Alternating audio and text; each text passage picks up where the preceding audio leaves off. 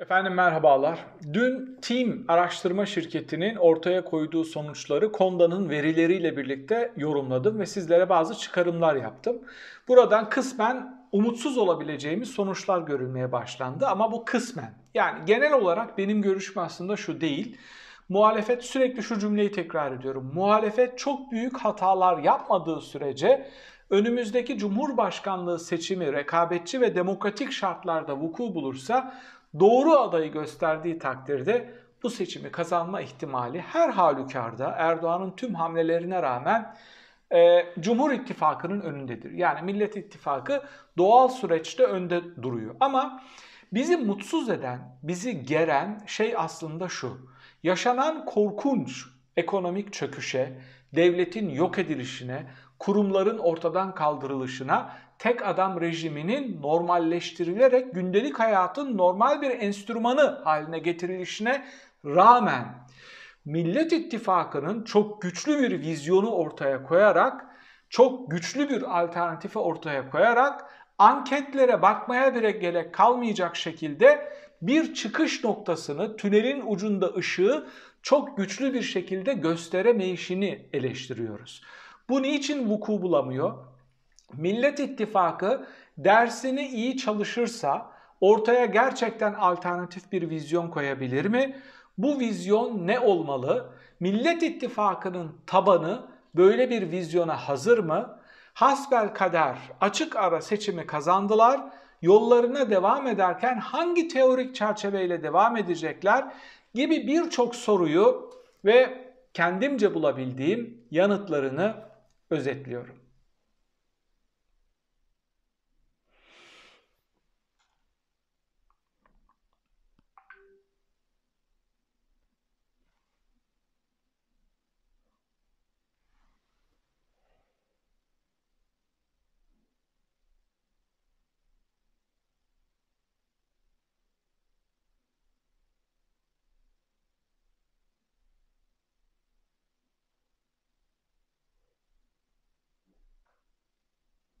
Profesör Doktor Mustafa Erdoğan Hoca Ahval'de güzel bir makale yayınladı ve Millet İttifakı'nın bu kimliğini sorgulayan bazı sorular sordu.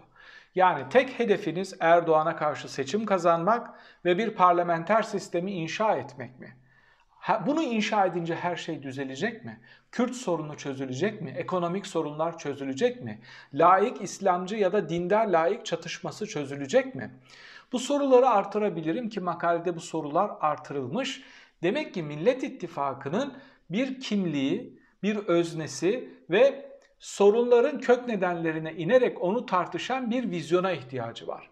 Millet İttifakı içinde barınan bazı aktörlerin ki sayıları İyi Parti'de de Cumhuriyet Halk Partisi'nde de aşağı yukarı eşit derecede yüksek çıkan, aşırı milliyetçi, e, aslında otoriter devleti kendi çerçevesinden, kendi perspektifinden savunan, yarı otoriter bir rejimin kendi ellerinde şekillendiği takdirde çok da iyi olacağını kısmen söyleyen, ima eden, geçmişteki Türkiye'ye büyük bir özlem duyan ki biz ona kusurlu da olsa işleyen bir demokrasi diyoruz. Yani ehveni şer diyoruz. Yani Erdoğan ve AKP'nin son 11 yılda gösterdiği performans, son 12 yılda gösterdiği performans o kadar kötü ki orayı bile mumla arar hale geldik diyoruz. Bu görece olarak iyi bir seviye, kurumların işlemesi, kısmen özgür, daha özgür bir medyanın oluşu, kısmen daha özgür bir sermayenin oluşu diyoruz. Oradaki askeri vesayetin rolünü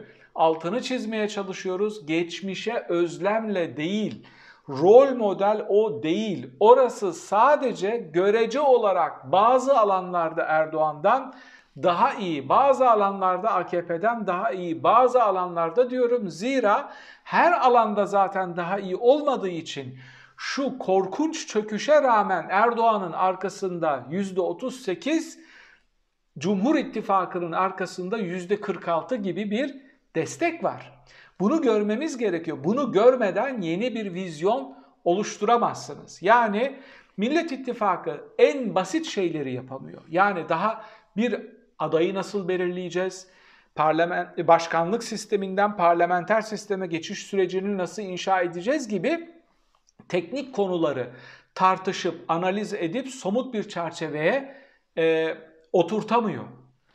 Biz onlardan çok daha fazlasını bekliyoruz. Yani ortaya bir vizyon koyulmalı. O vizyon tüm konularda detaylara giren değil ama özgürlükçü, şeffaf, hesap verebilen, rekabete açık, bireyi olduğu gibi kabul eden geniş bir vizyon, geniş bir felsefe ortaya koyulması gerekiyor.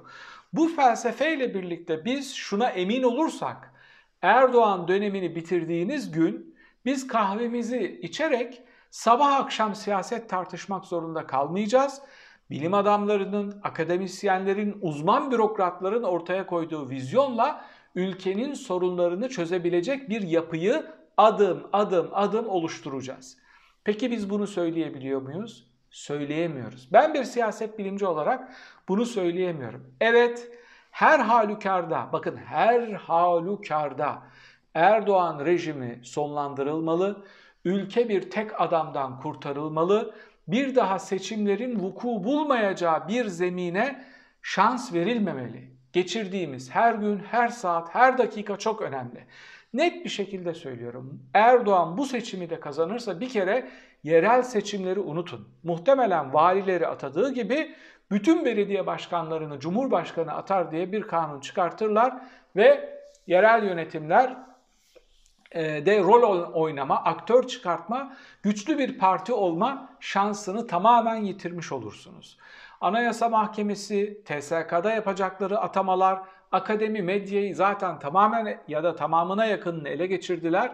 Bundan sonra seçimlerin ile ülkede bir rejim değişikliğinin, demokratikleşmenin vuku bulamayacağı bir yere savrulmuş olursunuz.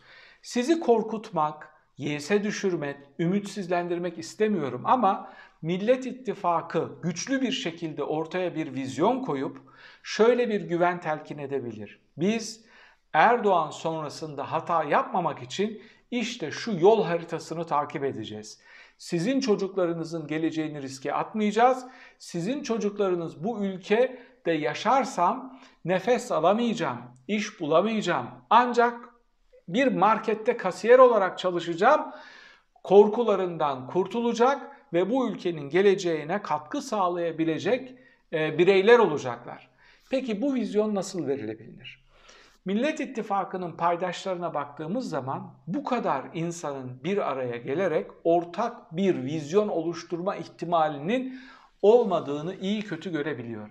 Onun için oraya detaylandırılmış bizim önümüze bir metin koyun baskısı yapmayacağım. Bu haksızlık olur. Ama geniş kitlelere ümit verebilmek için Millet İttifakı'nın çıkıp şunu söylemesi gerekiyor. Bizim yaptığımız gözlemler neticesinde insanımızın Avrupa standartlarında bir devlete sahip olma hakkı olduğuna kanaat getirdik. Tam üye oluruz, olmayız. Biz öncelikle şunu yapacağız. Teknik olarak işleyen bir devlet inşa edeceğiz ve burada Avrupa Birliği'ni rol model olarak alacağız. Tam üye oluruz, olmayız. Biz tam üye olacakmışız gibi ve hiç o ayrıntıya takılmadan yeni bir devlet inşa edeceğiz. Bu devlet içinde farklı partilerin farklı sorunlar hususunda farklı görüşleri ve çözüm önerileri olacaktır. Bu çok ayrı bir şey, bunu tartışmıyoruz. Yani gündelik hayatta karşımıza çıkan şeyleri biz tartışırken evrensel hukuk çerçevesinde, evrensel demokratik değerler çerçevesinde tartışacağız ve birlikte buradan bir netice bulup çözüm önerilerini masaya koyacağız. Ama tüm bunları yaparken tıkır tıkır işleyen bir anayasa mahkememiz, tıkır tıkır işleyen bir yargımız ve seçim sistemimiz, parti e, yasamız, parti tüzüklerimiz olacak, ön seçimler olacak, demokratik sistemi ve yargı sistemini işleterek bir kere iktisadi alanda hatalar yapmayacağız. İkincisi eğitimde ideolojik bir eğitim vermeyeceğiz ve evrensel değerler çerçevesinde modern dünyayla barışık bir eğitim sistemi kuracağız gibi bir vizyon ortaya koysalar bakın insanlar şu korkularından kurtulacaklar. Ya ben oy vereceğim ama bakıyorum İyi Parti'nin içinde eski askeri vesayetin paşaları gibi konuşan sivil siyasiler var. Bakıyorum CHP'nin içinde eski hala takıntılı bir laiklik üstünden söylem geliştirmeye çalışan ve sıkıştığında pıt diye ağzından onu kaçırıp AKP'nin minderini büyütmeye çalışan ya da geçmiş korkuları debreştirmeye çalışan siyasiler çıkıyor. Tüm bu korkuları izale edebilmek için ve bir vizyon ortaya koyabilmek için Millet İttifakı'nın çok genel bir çerçeve çizmesi gerekiyor. Ve onlara oy verecek olan kitleler, bireyler şöyle demesi gerekiyor. Biz bu genel çerçeve içinde bu adamlara güvenebiliriz. Sonuç olarak oyunu hangi alanda oynayacaklarını bize gösterdiler. Kendi içlerinde yapacakları ideolojik tartışmalar bunun sadece tuzu ve biberi olacak. Sistemi yıkacak, inşa edecek temel değişiklikler olmayacak. İşte Millet İttifakı böyle bir vizyonu ortaya koyduğu gün biz anketleri konuşmayı bırakacağız. O kadar açık ara e, yol almaya, o kadar açık ara mesafe kat etmeye başlayacaklar ki anket tartışmaları üstünden korkuyla yatıp korkuyla kalkan seçmen kitlelerini görmemeye başlayacağız. Dolayısıyla şunu görmem ben şunu kabul ediyorum. Bakın siyaset sosyal medyada tartışılan işte bu krem karamel ortamların dışında vuku bulan çok farklı bir şey. Halkın detaylı analizlerine baktığımızda gerçekten e, sokakta kitleleri ikna etmek çok çok e, zor bir şey. Partilerin işinin kolay olmadığını görebiliyorum ama bu genel korkuları ortadan kaldıracak hamleleri yapmadıkları takdirde sürekli o küçük ayrıntılara takılarak mesailerini çok çok negatif şeylerle kaybedeceklerini düşünüyorum. Zaten Erdoğan'ın en büyük hamlesi ve isteği ve planı bu. Ekonomik çöküş konuşulmasın diye kaç gündür Sezen Aksu'ya saldırıyorlar. Bu ülkede hayatımıza renk katan nadir değerlerden biri. Değil mi? Yani siyasi yelpazenin neresinde duruyor olursanız olun hepinizin bildiği, söylediği, mırıldandığı mutlaka bir Sezen Aksu şarkısı vardır. Onun ortaya koyduğu, ifade ettiği şarkı sözlerini anlayacak kadar IQ'su olmayan insanlar gündemi onun üstünden bile yani tüm kitlelerin severek, sempatiyle baktığı bir insan üstünden bile e, gündem değiştirme üzerine plan yapabiliyor, hamle yapabiliyorlar. Siyaseti bu günlük tartışmaların dışına çıkartacak, vizyon belirleyecek, ezber bozacak hamleleri Millet İttifakı yapabilir. Bunları yaptığı gün hepimiz çok heyecanlandık. Bunları yapmak üzere bir araya geldikleri, genel çerçeveyi belirledikleri gün çok heyecanlandık. Konuşulacak gündemi Kılıçdaroğlu'nun, Meral Akşener'in belirlediği günlerde umutla onlara baktık. Şimdi bu işte neydi belirsiz saraya bağlı derneklerin yaptığı saldırılar, trollvari hamlelerle gündem oluşturulmasına karşı çıkmanız, kendi gündeminizi kendinizin oluşturmanız gerektiği gerçeğiyle yüzleşmeniz gerekiyor. Bu kadar vizyoner, bu kadar bilge aktörlerinizin olmadığının farkında olduğum için Millet İttifakı'nın sarılabilmeleri için onlara Avrupa Birliği değerlerini ve programlarını öneriyorum. Bunlar üstünde çalışıp o söylemi güçlendirip bir vizyon hareketine dönüşebilirsiniz. Zira sizin şu dakikadan sonra teorik çerçevesini çizip ortak bir şekilde uzlaşıp ortaya koyabileceğiniz metinler olamayacağını hepimiz gördük. Büyük bir hayal kırıklığıyla bunu gördük ve şunu unutmayın. Kadir Has Üniversitesi'nin yaptığı Türkiye'nin nabzı araştırmasının detaylarını sizlerle paylaşmıştım. Her yerde bölük pörçük olmuş siyasi yelpaze nerede birleşiyordu? En az %58 en az %58 destekle Avrupa Birliği üyeliğinde ve onun değerlerinde bir araya gelebiliyordu. Minimum diyorum bakın. Bu doğru işlendiğinde Erdoğan döneminde %70 küsürlere çıkmıştı 2005 ile 2009 arası. Türkiye'deki Avrupa Birliği'ne potansiyel desteğin hacmi %70. Bunu nasıl göremiyorsunuz?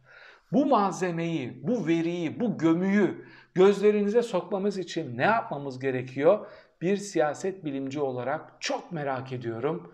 Hepinize mutlu günler diliyorum. Bir sonraki videoda buluşmak üzere. Sorum şu, siz bu Avrupa Birliği Birliği vizyonuna ne diyorsunuz? Millet İttifakı'nın ideolojik çerçevesi, ortak metni bu değerler üstünden çıkartılabilir mi? Tekrar görüşmek üzere efendim. Hoşçakalın.